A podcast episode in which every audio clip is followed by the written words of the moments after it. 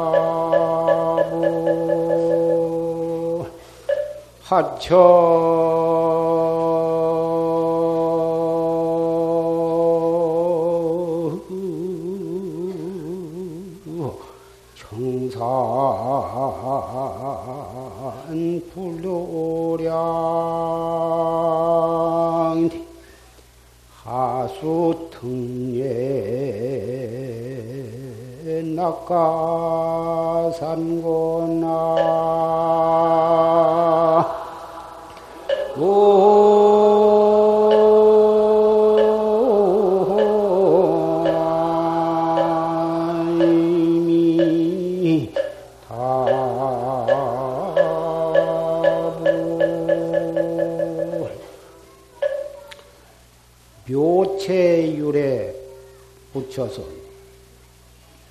묘한 진리의 체는 원래로 처소가 없어. 어디에는 진리가 있고 어디에는 진리가 없고 그런 것이 아니라 우리 참 불교의 진리는 천상천하 두도물물이 묘체 아님이 없어. 전부가 다 어느 곳, 어느 때를 막론하고 진리의 체는 이 허공 법계에 없는 데가 다 없는데 관음기재 해동문이요 어찌 관세음 모살이 저 동쪽 바닷가에만 어찌 계시겠는가? 하처 청산 부도량인데 어느 곳 청산에 청산이 관세음 모살 계시지 아니한 도량이 있으리요. 그렇거늘 어찌 모른지기 꼭 보타 낙가산에만 관세음 모살이 계신 줄 알고 거기만 찾아갈 것이 무엇이 있는가? 오늘은 불기 2533년 기산년 4월 초파일 부처님 오신 날입니다.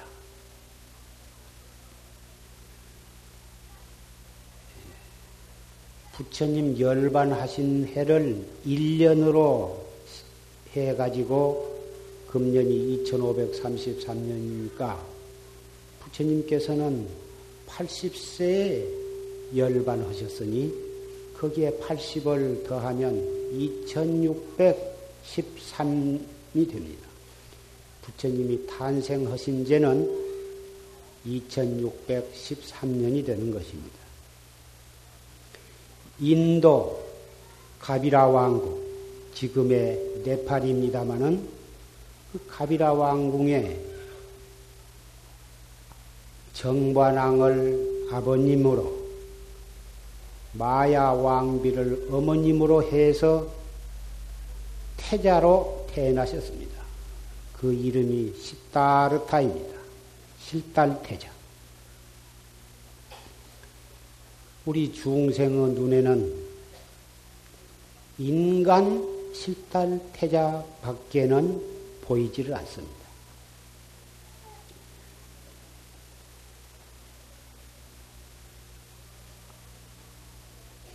자기가 성문 연각이냐, 또는 보살이냐, 또는 부처님이냐, 자기의 깨달은 경지에 따라서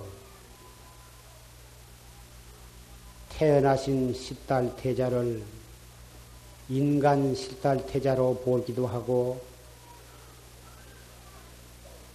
화신은 화신불로 보기도 하고 보신불로 보기도 하고 또 법신불로 볼 수도 있는 것입니다. 오늘은 일단 우리의 중생의 눈에 역사적으로 볼 수 있는 인간 실달태자의 역사를 어, 말씀을 잠깐 드리고자 합니다.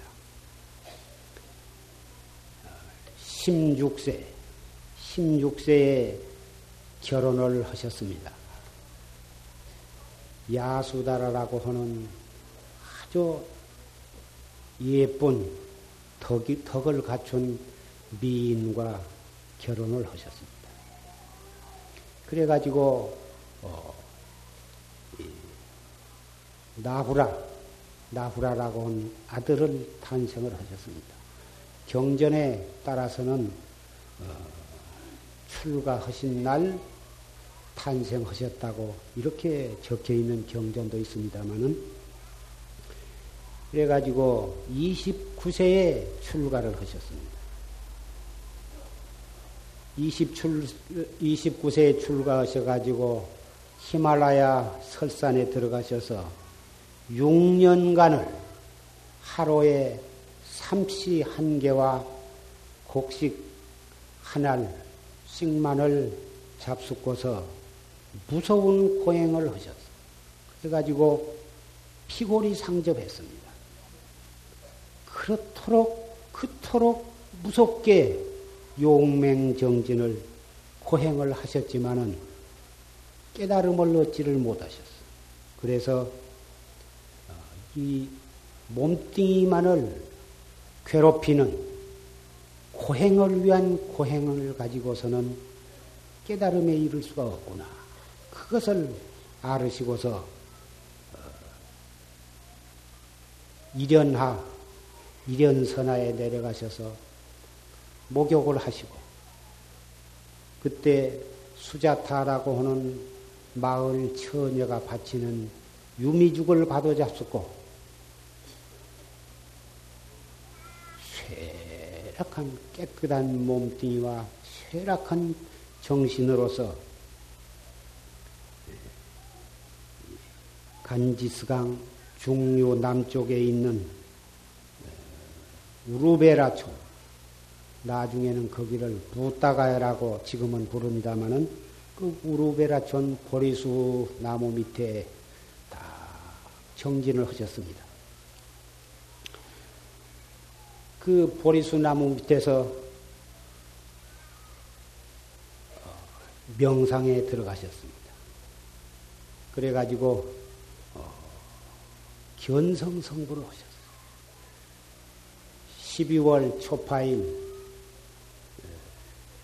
통천에 떠 있는 샛별을 보시고 확철대오를 하셨습니다. 경전에는 소승 경전에는 그때 무슨 진리를 깨달으셨느냐? 초저녁에는 사제법을 깨달으시고 중야에는 12년법을 깨달으셨다. 이러한 기록이 있습니다마는 한마디로 말해서 아까 조지심 법문에도 어, 설하신 바와 같이 생사 없는 도리를 깨달으십니다.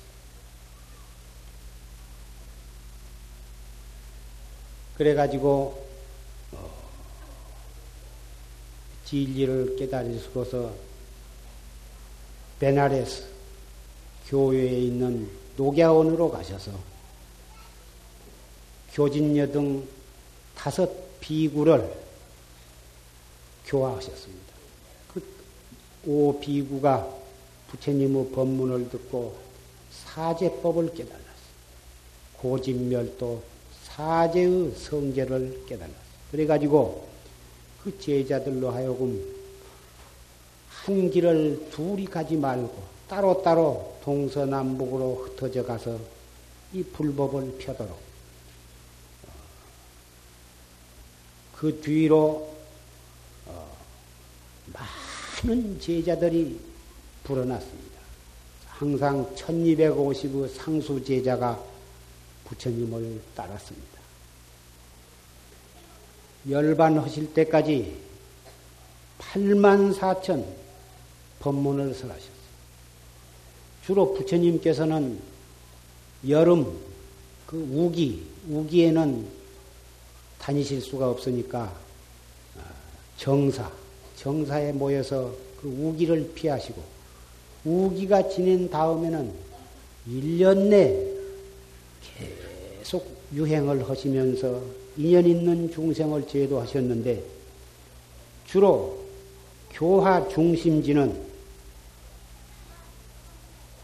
마갈타국 수도인 왕사성, 왕사성에 있는 중림정사와 또 부처님 고향에 가까운 사유성의 지원정사를 근본 교화 중심지로 해서 8만 4천 법문을 설하셨습니다. 최초의 12년간은 아함경을 설하시고 그 다음 8년간은 방등경을 설하시고 그 다음 21년 동안에 걸쳐서 반야경 그 지금 우리가 독송을 하는 금강경도 그 반야경에 소속된 경저입니다마는 그 반야경은 진공의 진리를 설하십니다. 그리고 마지막 8년간은 법화경, 열반경을 설하셨어요. 그래서 8만 4천 법문을 49년 동안에 설하셨다. 그래가지고 80세를 일기로 어, 파바마을 일기로 열반에 드시기 전에 마지막 그 파바 마을에 사는 금속공인 춘다가 올린 그 공양을 잡수고 중병을 얻으셔서 어, 마침내 구시나가라에서 열반에 드셨습니다. 부처님께서는 수자, 아, 수자타가 바친 유미죽을 잡숫고 도를 깨달으시고 춘다가 바친 공양을 잡숫고 열반에 드셨습니다. 부처님께서 말씀하시기를 춘다가 바쳐서 바친 유미죽을 먹고 깨달음을 얻은 그, 그 공덕이나 아, 춘다가 바친 그 공양을 잡수고 열반에 드셨으나 그 춘다의 공양 공덕은 조금도 다름이 없다. 이렇게 말씀을 하셨습니다. 부처님께서는 무량 중생의 공양을 받으셨고, 그리고 무량 법문을 설하셨습니다. 오늘 또 이렇게 부처님 모신 날을 기해서 우리 수천 명 불제자들이 이렇게 오색이 찬란한 정성 어린 등불로서 부처님께 공양을 올렸습니다.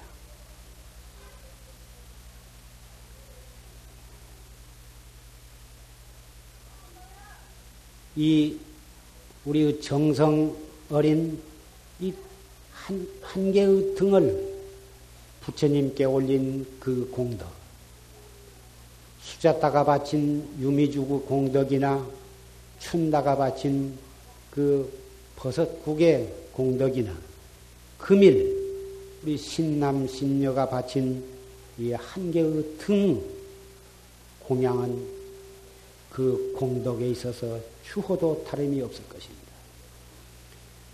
우리 사부 대중 신남 신녀가 바친 이 하나의 등 공양의 공덕으로 우리는 그 공덕이 과연 무엇이겠습니까?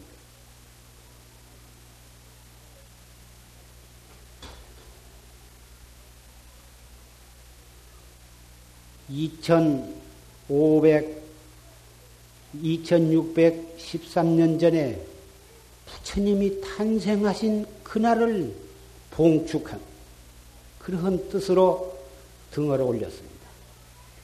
그 공덕으로 우리는 부처님께서 탄생하시듯이 우리도 오늘 새로 태어나야 할 것입니다. 등을 올리고 부자게, 부자가 되게 해 주십시오. 업장이 소멸되게 하십시오. 아들이 대학에 합격하게 하십시오.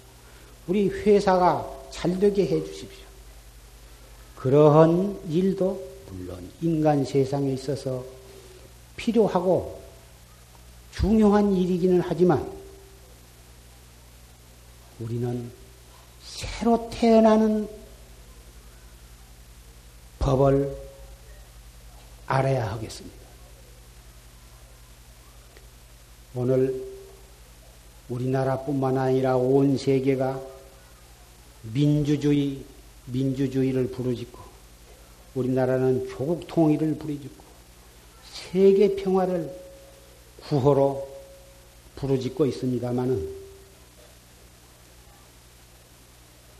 어떠한 민주주의도 조국 통일도 세계 평화도 개개인의 자각 없이는 이루어질 수가 없습니다. 그 자각이라고 하는 것이 무엇이냐? 새로 태어나는 것입니다.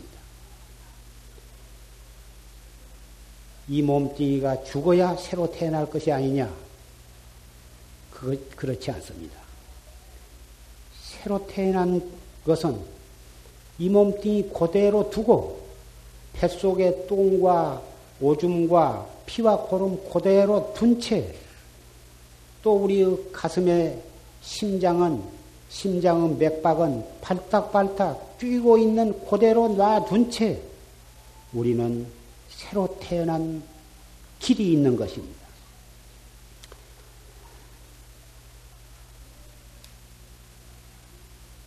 부처님 당시에 재석 전왕이 더 자기 자신을 생각해 보니까 자기가 죽어서 반드시 당나귀 뱃속에 태어날 것을 알았어요. 재석 전왕도 다 30 이상을 갖춘 참 복 많은 그런 하늘나라에서 최, 하늘나라 신 가운데 최고로 높고 거룩한 왕입니다. 그렇기 때문에 다 신통이 자제해요. 그래서 자기 자신을 돌아보니까 자기가 죽어서 과거에 지은 업으로 인해서 당나귀 새끼로 태어날 것을 알았다. 일개 재석천왕으로서 사주세계의 복과 죄를 한 몸의 권한 쥐고 있는 그런 천왕으로서 당나귀 뱃속으로 들어가다니. 아무리 생각해도 기가 막히다고만. 그래서 날이 먼 날마다 근심 속에 사로잡혀 있어. 그리다가 퍼뜩 생각이 떠오르기를 이 문제는 오직 부처님만이 해결해 주실 수가 있을 것이다. 부처님께 가서 여쭈어 봐야만 이 해결책을 알 수가 있을 것이다. 삼계 대도사요 사생의 자보이신 진리를 깨달으신 성인 가운데 성인이신 부처님만이 이 문제를 열어주실 것이다.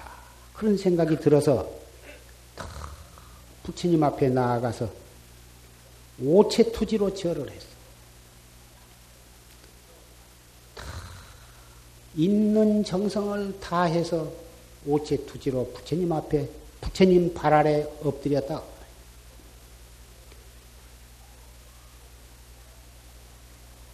더 아직 일어나기 전에 엎드린 그 상태에서 그 몸뚱이를 떠났습니다. 그 몸뚱이를 끌고 다니는 그 재속 전왕의 영혼이 그 몸뚱이를 떠났어. 떠나가지고 저 사바 세계 어느 그릇을 굽는 도공집에 당나귀 뱃속에 들어갔어.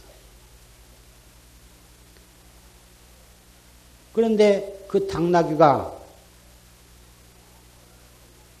꽃비가 굴레가 벗겨져 가지고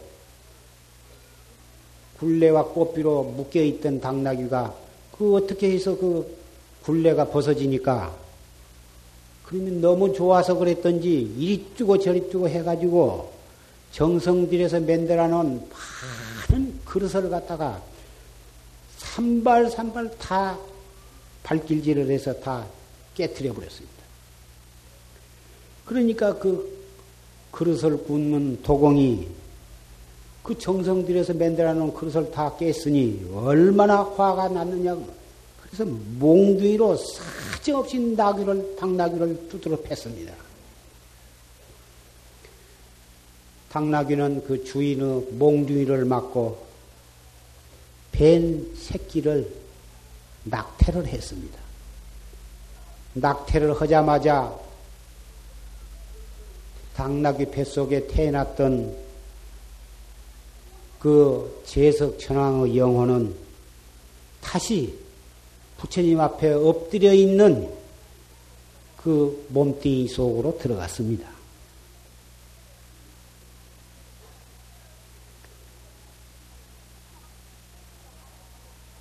부처님께서 그 제석천왕 엎드려 있는 그 제석천왕에게 말씀을 하시기를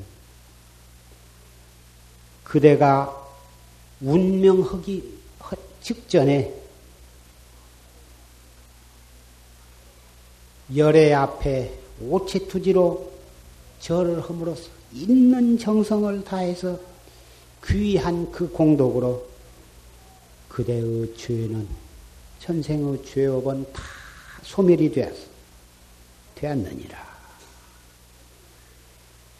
제석정한 부처님의 그 한 말씀을 듣고서 확철대오로 해서 그래가지고 수다원과를 증득을 한 것입니다. 이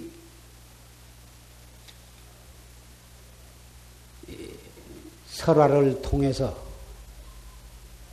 우리가 죽어서 새로 태어난 것이 60년이나 70년을 살고 병들어 몸부림치다가 죽은 뒤에서 비로소 새로 태어나지 않고 이 몸뚱이 있는 그 상태에서도 얼마든지 새로 태어날 수 있다고 하는 사실을 우리는 알 수가 있는 것입니다. 여러분 가운데에는 불법을 만나기 전에는 흥망성쇠와 희로애락 속에서 날마다 번뇌와 근심 속에 몸부림치고 차라리 자살을 하려고 한 마음까지도 냈던 사람. 그런 분이 불법을 만나고 법문을 들음으로 해서 새로운 희망을 가지고 새로 태어난 분도 이 가운데는 많이 계실 것입니다. 불법을 믿은 지 수십 년이 됐다. 활구참선법, 정법의 법문을 듣고 또 새로 태어난 분도 있을 것입니다.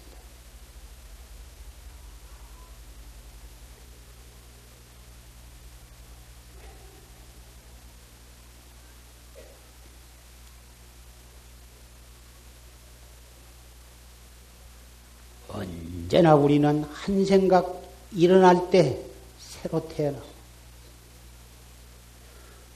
원래 중생 번외 생각, 번외심 한 생각 일어날 때 새로 태어난 거고 그 번외가 꺼질 때 또 죽는 거고 우리의 생각의 일어났다 없어졌다 한 것이 바로 생사인 것입니다. 생각 일어났다 꺼졌다 한 거, 그것이 원인이 되어서 생사윤회를 하는 것은 인과 법칙으로 그건 틀림이 없는 것이고, 이 몸뚱이 살아있으면서 생각이 일어났다 꺼졌다 한 것 그 자체가 바로 생사심이요. 생사심이 바로 생사윤회인 것입니다. 이렇게 볼 때에 번외심으로 태어나가지고 번외심으로 죽고 또 번외심으로 태어나서 번외심으로 죽어가면 이것은 영원한 생사윤회 새로 태어나되 사막도에 태어나면 새로 태어난 보람이 무엇이 있습니까? 중생의 흥망성쇠와 희로애락 속에서 끝없는 생사윤회는 하나도 참 보잘것없는 거듭거듭 할수록에 고통만 더하는 그런 생사윤회. 그런데 우리 불법을 믿는 사람은 최상승 법문을 믿는 우리 불제자는 새로 태어날 때보다 더 나은 곳에 태어나야 하고 새로 태어날 때마다 진리의 눈을 뜰 수 있는 그러한 새로 태어남이어야 할 것입니다. 저 재석 전왕이 나귀 뱃속에 태어났다가 다시 태어날 때에 수다원가를 증득하듯이 우리는 하루에도 수천만 생각이 일어났다 없어지고 생각이 일어났다 없어집니다. 활구참선법을 모르는 사람은 죽었다 깨어날 때마다 엄만 더하고 점점 깊은 고통이 심한 그러한 윤회를 거듭할 것입니다마는 활구참선법을 믿는 사람은 생각이 일어날 때 이먹고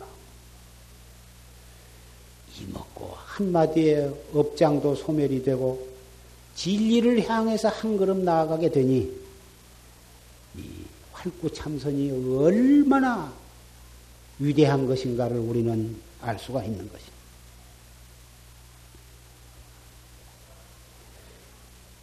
언제나 새로 태어난 사람은 과거, 지나간 과거에 얽매일 것이 없고,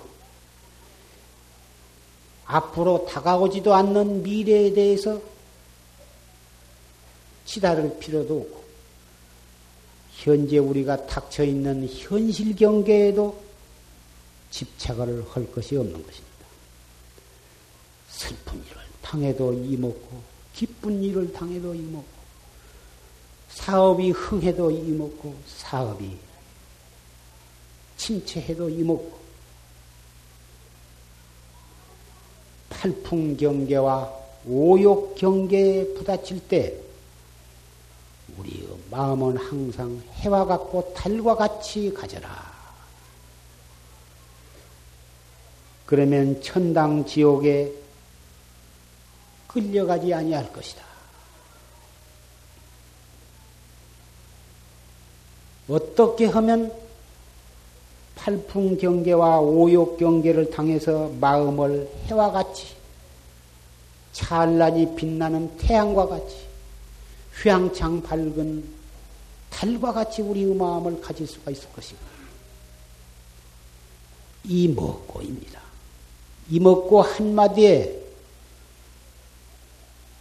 흥망성쇠에 끄달리지 아니하고 희로애라고 노예가 되지 않기 때문에 천당 지옥에 포섭되지를 않는 것입니다. 우리는 오늘 부처님 날을 맞이해서 등 하나를 켭니다마는 우리 눈으로 볼 수 있는 등 하나지만 그 속에는 우리의 정성이 담겨 있습니다. 왜 등을 켜는 그러한 줄례가 생겨났을까요? 우리 마음 속에 부처님의 진리의 등을 켜도록 하기 위해서 등불을 켜는 것입니다. 이 등불을 켜면 어두운 밤이 밝아지듯이 마음 속에 등을 켜라. 마음 속에 등을 무엇으로 켜요? 이 먹고입니다. 이 먹고 한마디 더 화두를 거각할 때 우리 마음 속에 탐진치 삼독을 물리치고 오욕 경계를 물리치는 등불을 켜는 것이 되는 것입니다.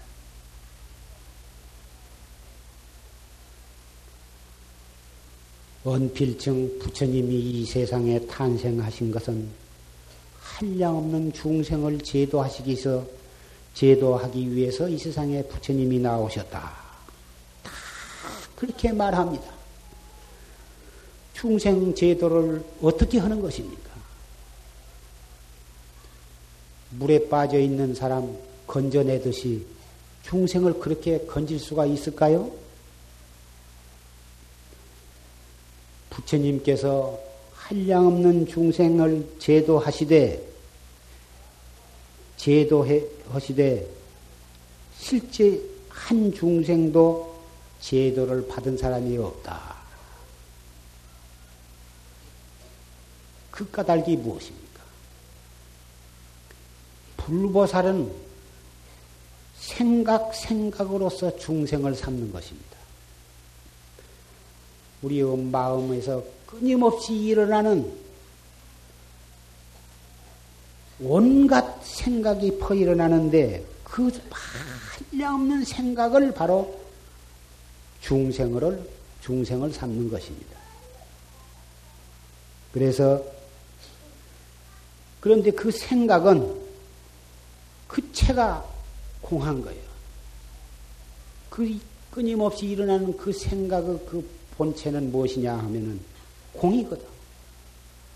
확실히 그 생각의 본체가 진공이라고는 사실을 요달한 것이 그것이 바로 한량없는 중생을 제도한 것입니다.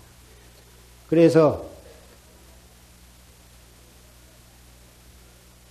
그 공적의 이치를 이미 깨달아 버리면 실로 한 중생도 제도받은 자가 없다. 이것이 바로 이 보살이 중생을 제도하는 도리인 것입니다. 이것이 바로 자성중생이거든. 자성중생 서원도예요. 우리는 최상승법을 믿는 불제자이기 때문에 모두가 다 자성중생을 제도하는 도리를 터득을 해야 하는 것입니다. 우리 불법은 그 불법의 근본 뿌리는 중생심으로부터 나온 것이요. 그래서 중생심이 거기서 무량 부처님도 거기서 출세하셨고 8만 4천 보살도 거기서 출세하셨어요. 그 우리 끊임없이 일어났다 꺼졌다 하는 그 인력, 그 한 생각은 진여 불성으로부터 일어나는 하나의 버금이요, 하나의 물결인데, 그 일어나는 최초의 그 한 생각을 딱 돌이켜서 이 먹고 할 때에 8만 4천의 묘행이 그 속에 다 갖추어져 있는 거예요. 8만 4천 경에 쓰여 있는 법문의 뜻도 그, 그 속에 들어있는 거예요. 그래서 이 활구참선법을 최상승법이라 하는 것입니다. 많은 관법이 있고 많은 부처님의 그 법문이 있지만 가장 근원적이고 가장 최고의 높고 거룩한 법문이요 거룩한 관법은 이 활구참선법이라. 중생은 무량억급의 무명 번외로 말미암아서 원래 갖추어져 있는 그 지혜의 눈이 예, 가리워져 있어. 그렇기 때문에 반드시 선지식의 힘을 빌리지 않고서는 그 지혜의 눈을 바로 뜰 수 있는 길을 스스로 터득하기가 매우 어려운 것입니다. 그래서 이 친근 선우, 친근 선우, 선우, 착한 법. 모든 불조와 모든 선지식과 선, 선지식이 모두 이 선우에 해당이 됩니다. 널리 보면 그 선지식과 선우를 공경하고 섬기기를 부처님과 같이 하라. 그러셨어요. 3천년 전에 탄생하신 서가모니 부처님은 80세를 일기로 열반에 드시고 다음 미륵불이 출생하실 때까지는 56억 7천만 년이라고 하는 세월을 우리는 기다려야 합니다. 그러나 한량없는 보살들이 보살로서 우리 앞에 화연신으로 출현을 하신 것입니다. 그 보살 화연신이 어떠한 모습을 하고 이 우리 앞에 나타나시냐 하면은 시부모로도 나타나고 남편으로도 나타나고 아내로도 나타나고 효자로도 나타나고 불효자로도 나타나고 친구로도 나타나고 도둑놈으로도 나타나고 거지로도 나타난 거죠. 어떠한 별이별별 모습으로 나타나는 것입니다. 그 중생을 제도하시기 위해서는 그 중생으로 하여금 발심하고 그 중생으로 하여금 어, 깨달음의 눈을 뜨게 하기 위해서는 한량없는 모습으로 우리 앞에 나타나신 것입니다. 우리가 신심으로서 보면은 날마다 불보살의 화연을 칭견할 수가 있을 것입니다만은 탐진치 탐진치 삼독이 가득 찬 그 눈으로는 날마다 불보살을 칭견하면서도 그 불보살인 줄 모르고 지나쳐버리고 마는 것입니다.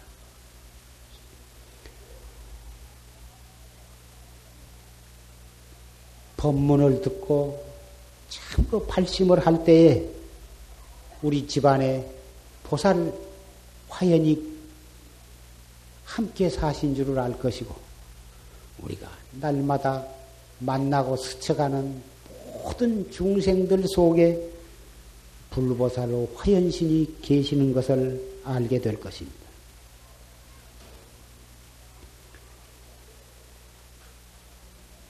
그래서 부처님의 법문, 선지식의 법문이 아니고서는 우리는 발심하기도 어렵고 진리의 눈을 뜨기도 어렵기 때문에 옛날에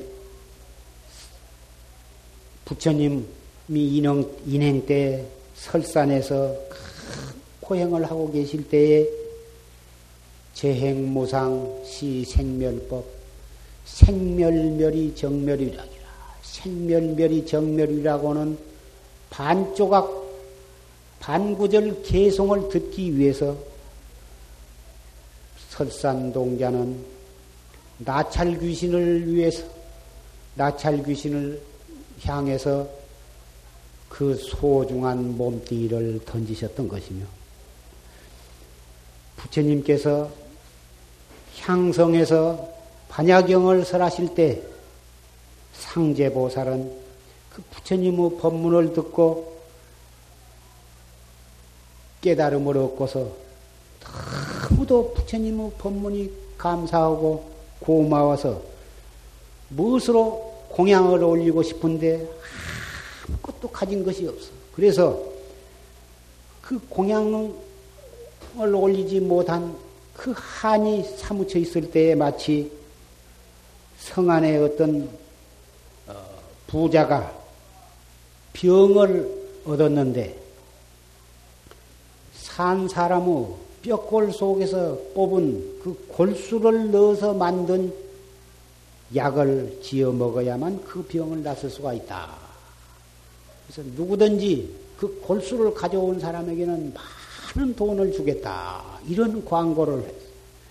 마치 그 상제보살이 그 광고를 보고서 자기의 꼴을, 골을 빼가지고 그 골을 두들겨서 골 속에 들어있는 콜수를 팔았습니다. 그 장자한테 팔아가지고 그 돈을 구해서 꽃과 향을 사가지고 부처님께 그 공양을 올린 것입니다. 이것이 바로 분골쇄신인 것입니다. 이것이 바로 법을 위해서 몸뚱이를 잃어버리는 위법망구의 신심인 것입니다. 그렇다고 해서 여러분 가운데 혹 경제 사정이 여의치 못해가지고 부처님과 절에 공양을 올리기 위해서 행이나 골을 빼가지고 골수를 빼려고 하시지는 마십시오. 비록 설산동자는 몸뚱이를 제,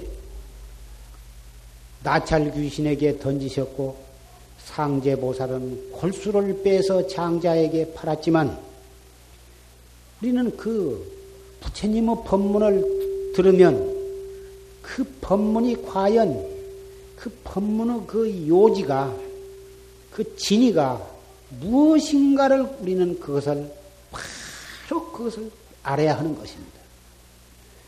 소신연비, 소신연비를 해야 깨달음을 얻을 수가 있다. 경전에 그런 말씀이 있습니다. 그러니까 모든 사람은 손가락을 둘씩, 셋씩, 넷씩 태워서 연비를 한 그런 참 뜨거운 신심을 가진 수행자를 요새도 가끔 볼 수가 있습니다. 또 연전에는 장작불을 펴놓고 어, 그 자기의 몸뚱이를 사룬 어, 등신불이라고 하는 그런 어, 드라마도 있습니다만은 그런 분이 실제로 과거에 있습니다. 몸뚱이를 잃어버리는 그 손가락 하나를 태우고 팔을 하나 태우고 몸뚱이를 태우는 것이 얼마나 하기 어려운 것인가는 잘 압니다.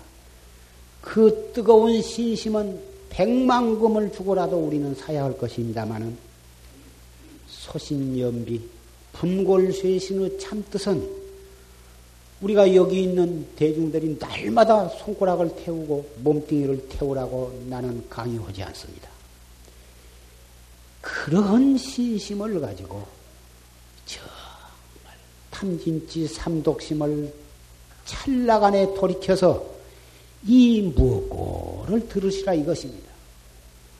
이 먹고 한 생각 돌리는 것이 손가락 한 개, 두 개 태운 것에다가 비교, 비교할 수 있겠습니까?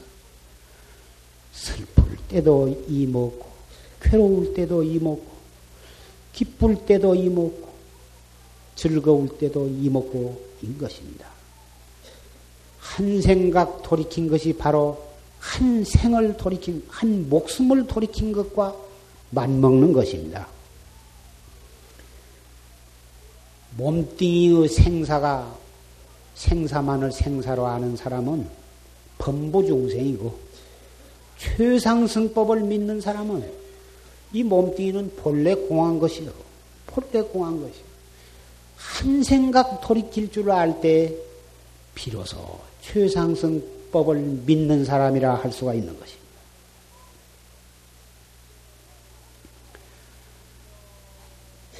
운병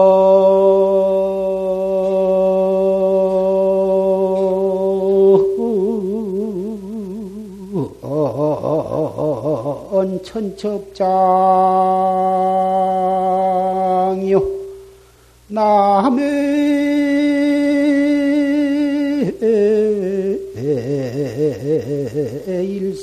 일성천이로구나. 나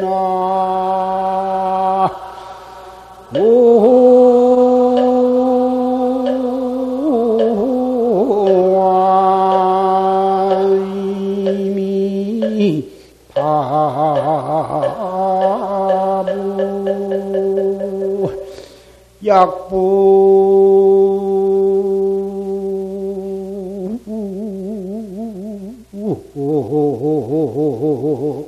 연수누 하면 나지 제후 전일이여 나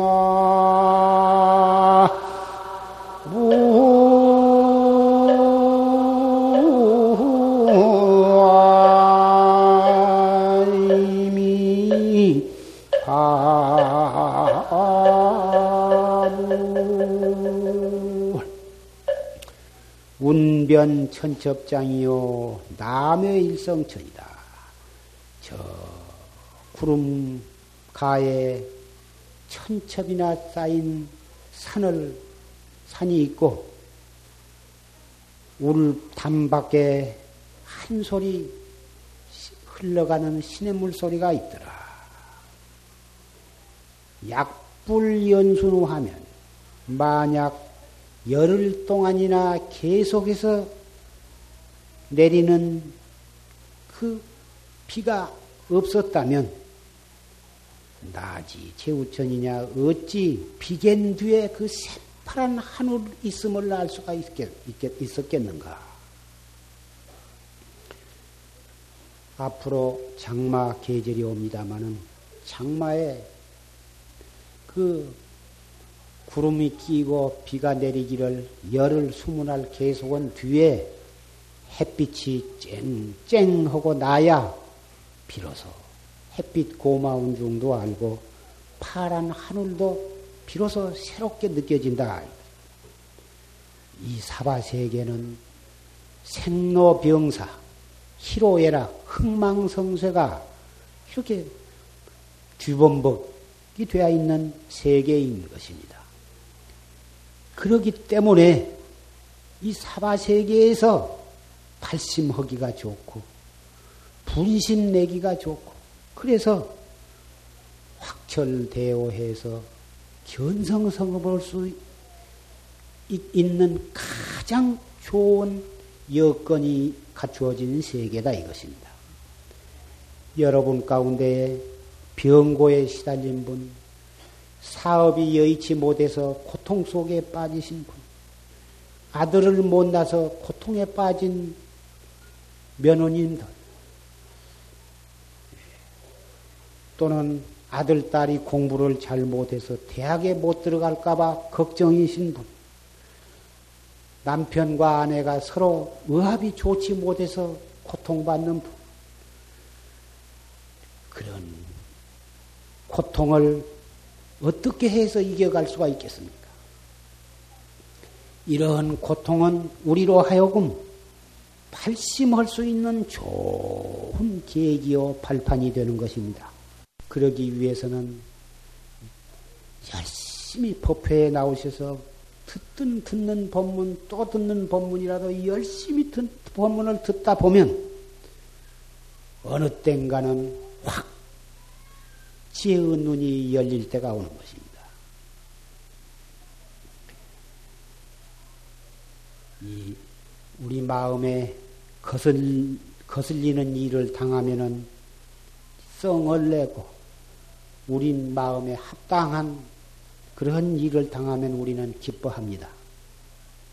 천하 사람이 전부 역경계 아니면 순경계 속에 걸려서 노예가 되어가지고 울다 웃다 하면서 아까운 생명을 어, 헛되이 보내면서 사막도를 향해서 굴러가고 있는 것입니다. 그러나 냉정히 생각해 보십시오. 내 마음에 맞는 순경계가 머지 안에서 뒤집어져 가지고 역경계로 변하는 것입니다.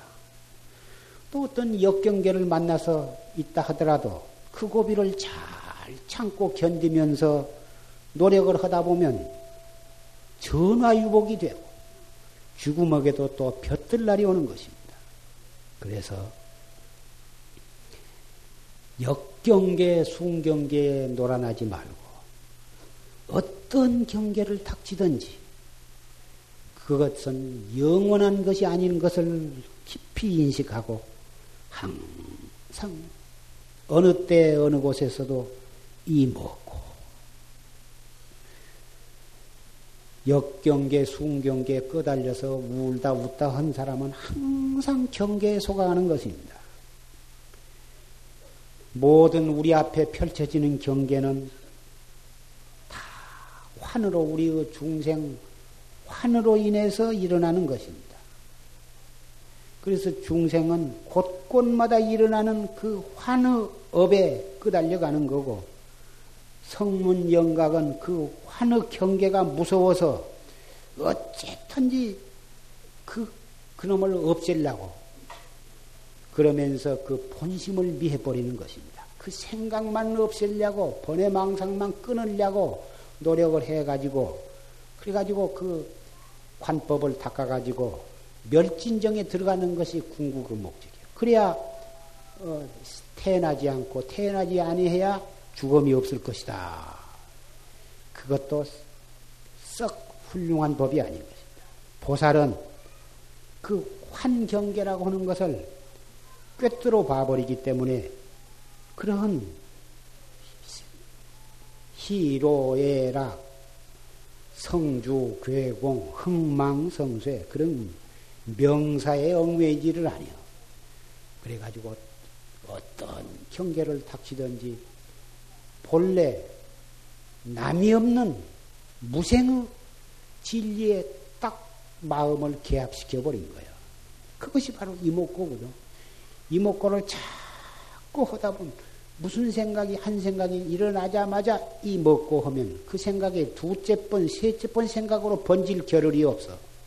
그것이 번져가지고 결국은 생사 윤회를 하는데 한 생각 일어나자마자 이 먹고 했을 때 바로 거기서 생사 없는 무생의 경지로 들어가는 법이다 그 말이에요. 우리 중생의 모든 화는 몽환 경계인데 화는 왜 환이라 하냐 하면은 마치 어떤 사람이 꿈속에 몸뚱이에 아주 종기가 일어나가지고 차츰차츰 번져서 아주 만신창이가 되었다 그 말이에요. 그래가지고 어떻게 해야 이 무서운 창병을 고칠까? 그래가지고 너무너무 비탄에 빠지고 고통에 빠졌다가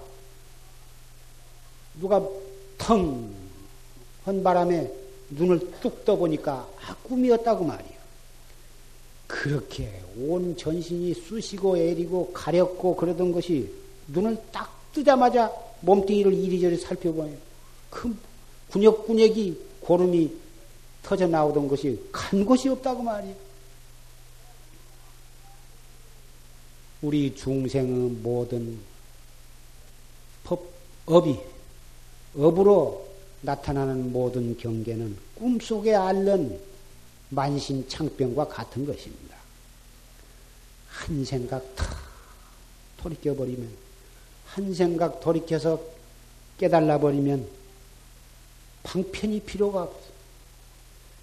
팔만 대장경의 법문이 이 꿈에 앓는 만신창 이 꿈을 깨면서 낳는다고 하는 이 말씀 한마디 속에 다 포함이 되어 있는 것입니다. 여러분이 앞으로 어떠한 고통을 받더라도 이목고 한마디로서 모든 고통을 다 치료해 나가십니다. 미운 사람을 만나나, 사랑하는 사람을 만나나, 좋은 경계를 만나나, 괴로운 경계를 만났을 때, 환인 줄 깨닫는 법이 바로 이목고니까 이목고를 드셔. 그것이 바로 새로 태어난 길인 것입니다. 등 한나를 올리고 우리는 무량업급으로 윤회할 윤회를 벗어나는 도리를 우리는 알았습니다. 앞으로 이 몸뚱이가 20년, 30년 얼마를 유지할란가 모릅니다만은 그까지 것은 우리가 따질 필요가 없습니다. 10년을 살다가 가든지 30년을 살다 가든지 이 몸뚱이는 언젠가는 없어질 것이기 때문에 그건 큰 걱정할 거 없고 끊임없이 일어났다 꺼졌다 하는 그 한 생각만 무섭게 단속을 해 나가면 그 속에 우리는 어, 해탈도록 하는 길이 거기에 열려져 있는 것입니다. 오늘 2533년 기산년 부처님 오신 날을 맞이해서 부처님께서 태어나신 듯이 우리도 오늘 이 자리에서 새로 태어났습니다. 새로 태어났으니 과거의 모든 일은 완전히 다 잊어. 우리가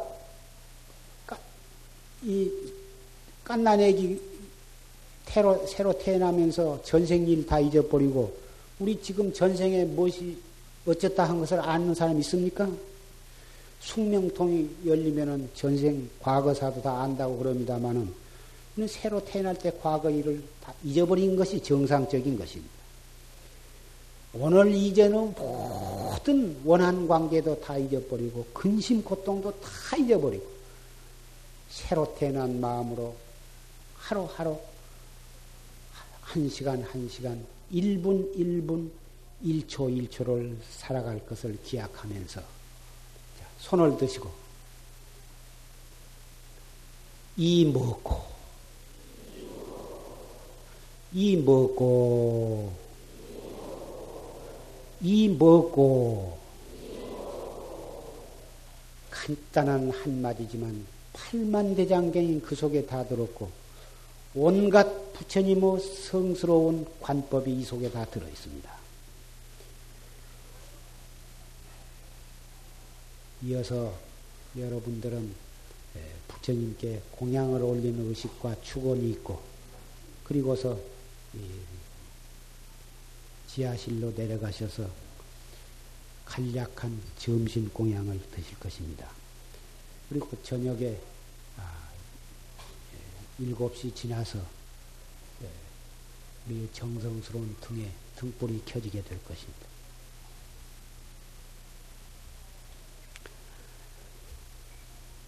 일파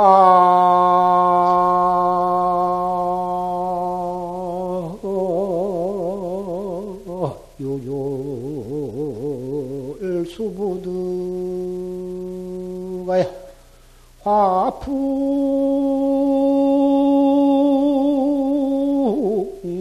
탑재 옥난간이니라 나